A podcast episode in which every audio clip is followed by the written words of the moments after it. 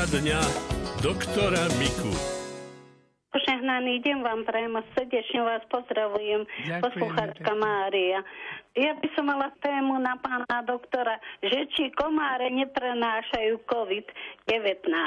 Pokiaľ ja viem, nebolo v žiadnej odbornej literatúre, že by sa to prenieslo komárom. No lebo iné choroby sa zvyklo infikovať. Áno, ale tento COVID asi, asi, Asi nie. nemá príťažlivosť na komára ani opačne. Dobrý deň. Dobrý deň, nech sa páči. Pán doktor, ja vás strašne pekne prosím, keby ste mi poradili. Ja nemožne trpím, som v 13. a 15. roku operovaná na chrbticu a v 18. operovaná na koleno. Ale mňa to takto koleno veľmi bolí, že sa to ne, budú 3 roky januári a nemôžem si dať rady, jak hodinu pochodím dve, ja už nemôžem od bolesti vydržať. A nemôže pán doktor nič zistiť, aby mi to znova mohol operovať. Tak e, neviem, čo by som mohla s tým robiť. No strašne mám bolesti. Jak chrbte, tak aj kolene. Už som bola aj v nemocnici. Už mi robili všelijaké rengeny. Aj v Martine som bola na tých rengenoch. Len jeden pán doktor mi toľko povedal, že mám zúžené šlachy a že by to tak strašne bolelo. No, ja ho musím mať stále zafačované to koleno. Nemôžem ináč chodiť, kým ho nemám dobre stiahnuté. Musím to ortezu nosiť, alebo čo. Áno. No a neviem si, pán doktor, dať rady. no ak máte ale len koleno stiahnuté, tak No. krv pod kolenom potom stagnuje a môžu sa vám vytvoriť krčové žily pod kolenom. No zatiaľ, Ta- takže zatiaľ to by- tam nemám. No to by ste Ale- nemali ale robiť, len koleno stiahnuť. Ak chcete mať koleno pevné, tak radšej pančuchu elastickú, ktorá to stiahne od prstov až nad koleno. To áno, tak, to môže. takú mám. No, tak to No. radšej tak stiahujte, nie koleno stiahnuť a na lítku potom žily nedostávajú poriadne krv. A nemôžem ani tú pančuchu, takú tú, to koleno, čo je obyčajné, ani to, keď si dám, to tam úplne ma to ščípe. No, No. je to, viete, treba vždy tak podľa veľkosti nohy a tak, podľa Áno. čísla, aby nebolo ani voľné, ani príliš zase škrtiace, ale také pevné. Ale ho nemôžem dlho mať, že len toľko, čo do mesta prejdem. Nedá mi moc chodiť. Ja viac, viacej pochodím a ja musím nosiť palicu a to mi zase zaťažuje na tú chrbticu. Mali by ste skúsiť tie mastičky, čo sme hovorili. Mám, mám, všelijaké mám, pán No, to doktor, dávajte a to môžete striedavo robiť.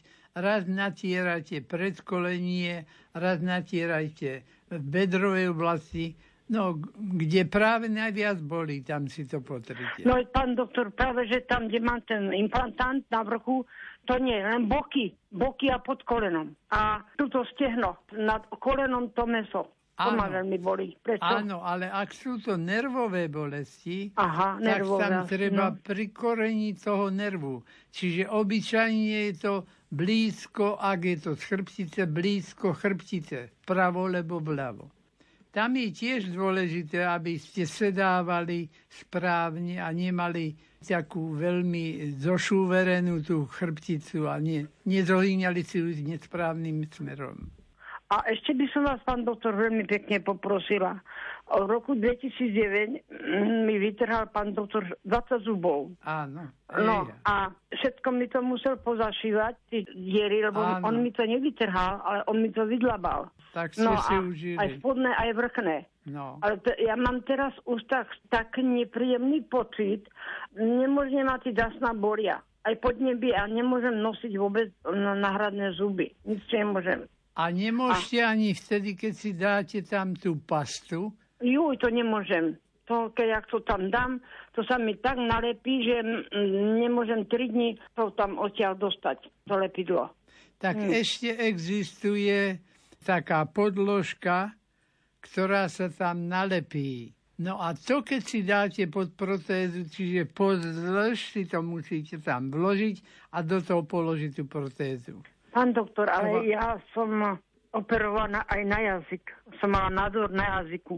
No. A ja mám celý jazyk stále strpnutý. Či to nerobí aj to na všetko, že necítim tam chuť a také no, nič. No. tam v tom jazyčku, keď vám prerezali nerv, a to sa operovať nedá celkom tak, že by netrafili na nerv, tak tam samozrejme tam necítite. Ale o to sa jasná nezhoršujú. To na jasná nemá vplyv.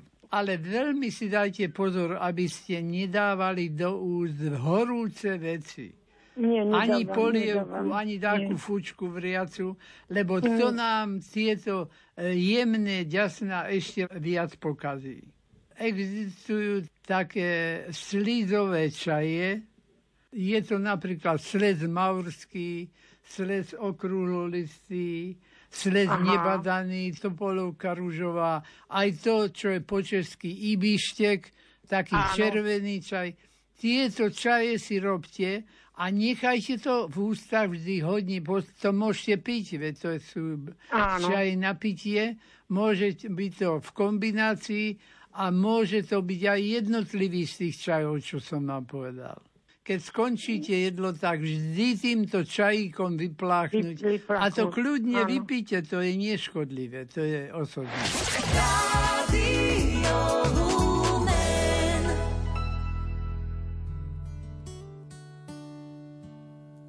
Došli jsme k vám na koledu, milí přátelé. Na jablíčka, na oříšky, prnek věrtele.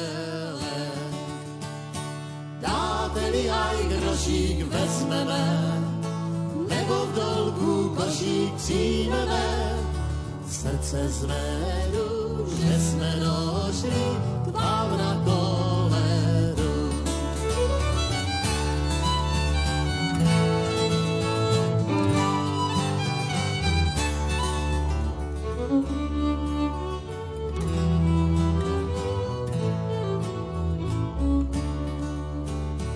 Došli sme k vám na koledu, jak ten Kristus král. Zaspíval zadudáme, prikrem nás vám. Didli, didli, didli, didli dom, poneseme plné kapse dom. Srdce zmedu, že sme došli k vám na koledu.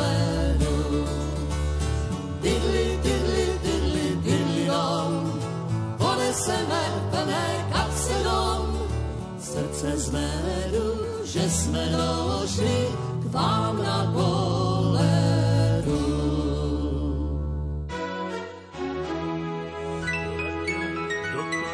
Poradňa doktora Miku prišlo aj niekoľko SMS-iek, takže poďme sa, pán doktor, pozrieť aj na písomné správy.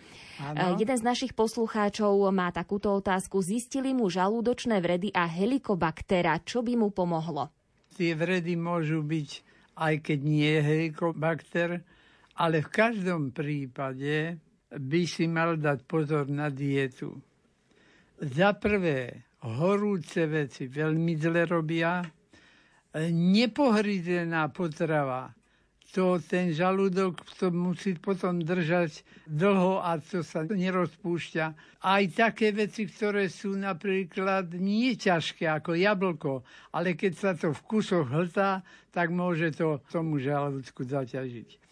Vynikajúco robí pri liečení vredov srvátka. Keď mlieko skysne, tak to, čo ostane také ako sérum je to, také nažltkaté. A táto trvátka je tak izotonická, ako sliznicové bunky majú napätie v sebe, takže to je ako čo by sme dali žalúdok do vatičky. No, veľmi sa dobre pri tom cíti. Nemusí ani vylúčovať, ani vstrebávať. Jednoducho povolí a hojí to potom. To je jedna vec, ale niekedy sa pri helikobakterii dávajú trojkombinačné lieky. No, tak tie sú trošku aj ťažké, až na jeden z nich, ktorý nie je ťažký, ale nie je problém to zničiť. Len za 2-3 týždne budú robiť test a znovu to budete mať. Toho je totiž toľko, že obliznite si prsty a už to máte tam. Takže ak by len tie helikobaktery ostali a už nebol by vred, tak ďalej vredy to vytvárať nemôže, ale v každom prípade ho niektorí radia vykinožiť, kým sa to vylieči. A sú dobré lieky, ktoré to vyliečia 100%. Poslucháčka Rozália má rakovinu prsníka, čaká na operáciu. Pýta sa, akú stravu by ste jej odporučili hlavne, aby jedla hodne takých sviežých rastlinných vecí. Ovocie, zeleninu, listovú zeleň, mliečne výrobky a mlieka najmä kyslé, lebo tam ešte aj tvoria vitamín B12, tie kvasné baktérie, takže to je užitočné. No a pochopiteľne veci, ktoré sú udenné a nejako tak e, zaťažujú, tak to zhoršuje trávenie, to nie. Ďakujeme. Ďalšia písomná otázka. Pán doktor, trpím migrénou. Zistila som, že ak zjem čokoládu, hneď sa mi migréna začne. Čo mi radíte? Čomu sa mám vyhýbať, aby som tú migrénu nemala? No, viete, moja najstaršia dcéra mala vždy migrénu tiež po kakave, po čokoláde. A mala tú čokoládu veľmi rada aj kakao. Tak naozaj tam nie je inej voľby, len buď migréna, alebo čokoláda. No niekto to má po odležaných syroch, napríklad po tých plesňových syroch. Niekto to má po cibuli. Niekto to má aj po čerstvom syre, keď zje viacej. Takže ak viete, po čom to máte z potravy, na to si dajte veľký pozor, toho sa vyhýbajte. A keď, tak len v malých množstvách, ktoré vám to nevyprovokuje. A ešte posledná písomná otázka. Pán doktor, prosím o radu. Moja mamička má problémy so stolicou, nebola už niekoľko dní. Boli sme aj u chirurga, aj u obvodnej lekárky. Užíva antibiotika aj probiotika a teda lekári hovoria, že má zápal na črevách, má aj bolesti brucha. Dá sa nejako pomôcť tomu tráveniu? No, tak tie probiotika, antibiotika nie, to nie je vtedy akurát tá pravá liečba, ale probiotika áno tie sú dobré a tie bolesti môžu svedčiť, že sa tam tvoria vetry a veľa vetrov, keď je, môže to byť z toho, že sú tam zlé tie flóry. Tak tie probiotika by bolo dobre striedať.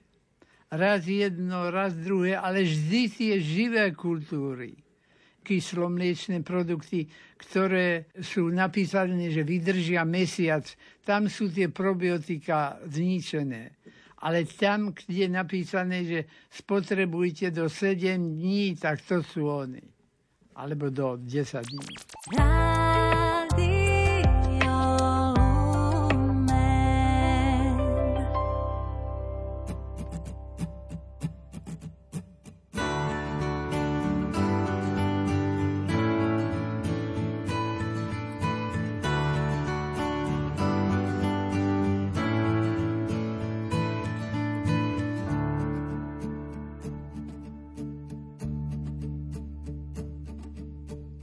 Možno, že nemáš na chlieb, možno máš chleba dosť. V batôžku nesiem tam, kde je tiesen, tri krajce pre radosť. V batôžku nesiem tam, kde je tiesen, tri krajce pre radosť.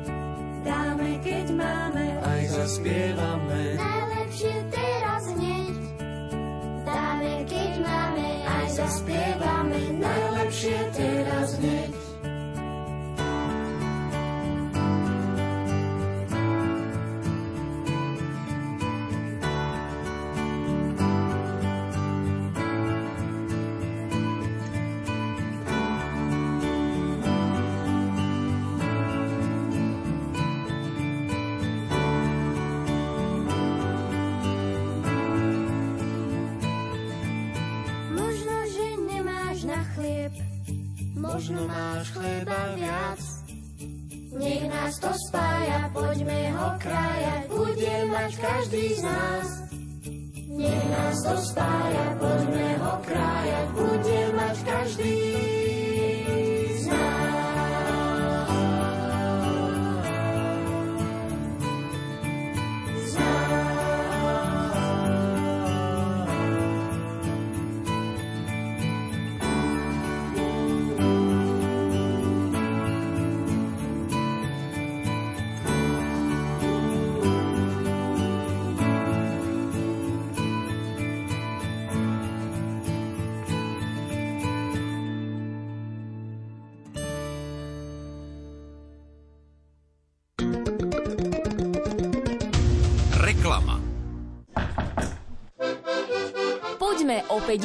dobré podniknúť.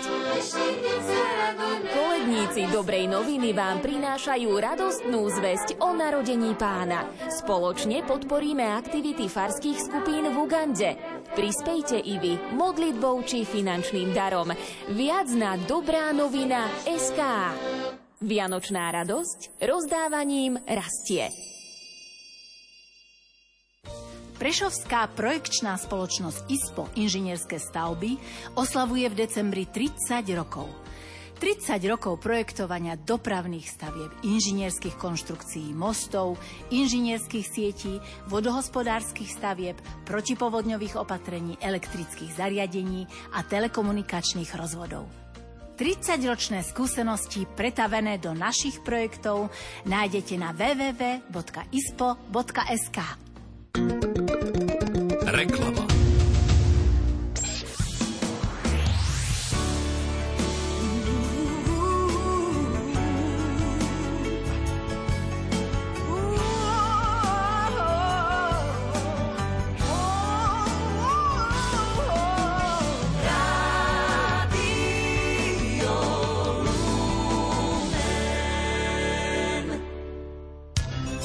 zo zdravotníctva.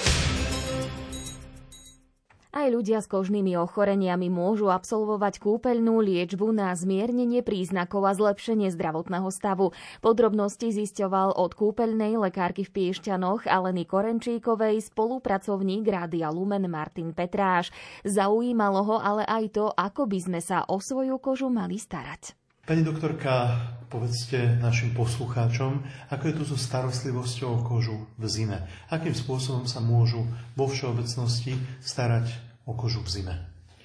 V prvom rade si treba uvedomiť, že koža je veľmi dôležitým orgánom ľudského tela. Tvorí takú bariéru medzi vonkajším a vnútorným prostredím, chráni nás pred vonkajšími fyzikálnymi, chemickými a biologickými vplyvmi. Okrem toho má termoregulačnú funkciu, imunitnú funkciu, ale aj senzorickú funkciu, teda sprostredkováva nám pocit hmatu Vplyv majú na ňu rôzne faktory, ktoré nevieme ovplyvniť, ako sú napríklad genetické faktory, vek, hormonálne zmeny. Ale môžeme ovplyvniť práve starostlivosť o kožu. V zime sú nízke teploty, sú tu náhle teplotné zmeny, kedy prechádzame e, z vykúreného vnútorného obydlia do e, zimy. Naopak, zo zimy, z vonkajšieho prostredia prichádzame dnu do tepla. Ďalej je tu studený vietor, nízka vlhkosť vzduchu, ktoré nám kožu vysušujú, dráždia, tým pádom sa stáva koža citlivejšia, narúša sa jej bariérová funkcia a ľahšie ňou prenikajú rôzne škodliviny, mikroorganizmy a alergény z prostredia. Najviac je zaťažená práve suchá citlivá pleť, preto je dôležitá pravidelná starostlivosť o ňu. Netreba zabúdať ani na pery a zvlášť namáhaná je práve koža rúk, ktorú síce chránime aj rukavicami, ale veľmi vhodné sú aj e, rôzne také masnejšie krémy s obsahom ureji. Čo sa týka celkovou starostlivosti o kožu, tieto masnejšie krémy je vhodné, aby obsahovali aj antioxidanty, napríklad vitamín A, C, vitamín E, ceramidy, niacinamid, kyselinu hyalurónovú, môžu obsahovať mandľový olej, arganový, prípadne norkový olej. Veľmi dôležité je aj šetrné čistenie pleti.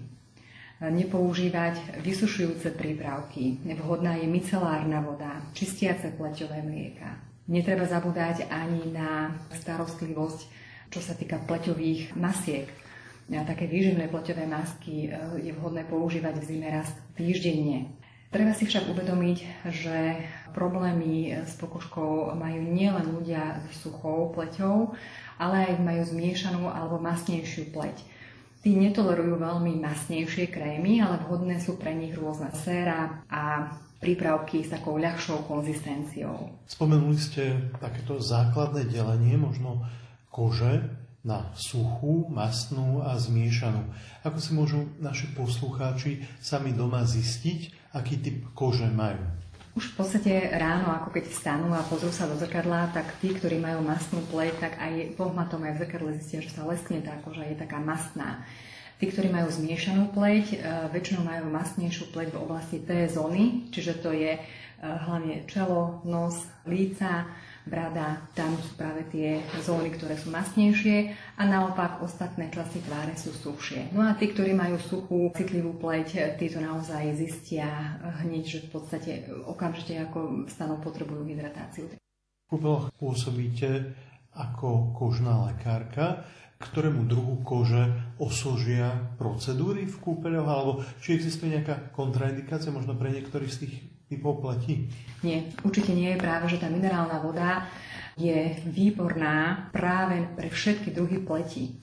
Je výborná nielen pre liečbu kožných ochorení, ale aj prevenciu na zvýšenie odolnosti, zvýšenie kvality tej kože. Takže či už ide o piešťany alebo smrdáky, smrdáky sú lídrom v liečbe kožných ochorení samozrejme, a v smrdákoch je iné zloženie vody ako v piešťanoch. Hmm. Piešťany sú skôr orientované na pohybové ochorenia, ochorenia reumatické, ochorenia neurologické, ale tým, že obsahujú sierovodík, majú aj pozitívny vplyv na kožné ochorenia. Hmm. Avšak neobsahujú ho v takom veľkom množstve, ako je to práve v smrdákoch. Dalo by sa povedať, že v kúpeľoch smrdáky sa liečia niektoré kožné ochorenia? Kúpeloch smrdáky sa liečia všetky neinfekčné kožné ochorenia. Naozaj by som chcela zdôrazniť, že ide o neinfekčné ochorenia. Ide o ochorenia ako psoriáza, atopická dermatitida, ľudovo nazývaný detský exém. Ďalej sú to rôzne ochorenia ako sklerodermia, lichén, jazvy po popáleninách. K téme sa vrátime aj po pesničke.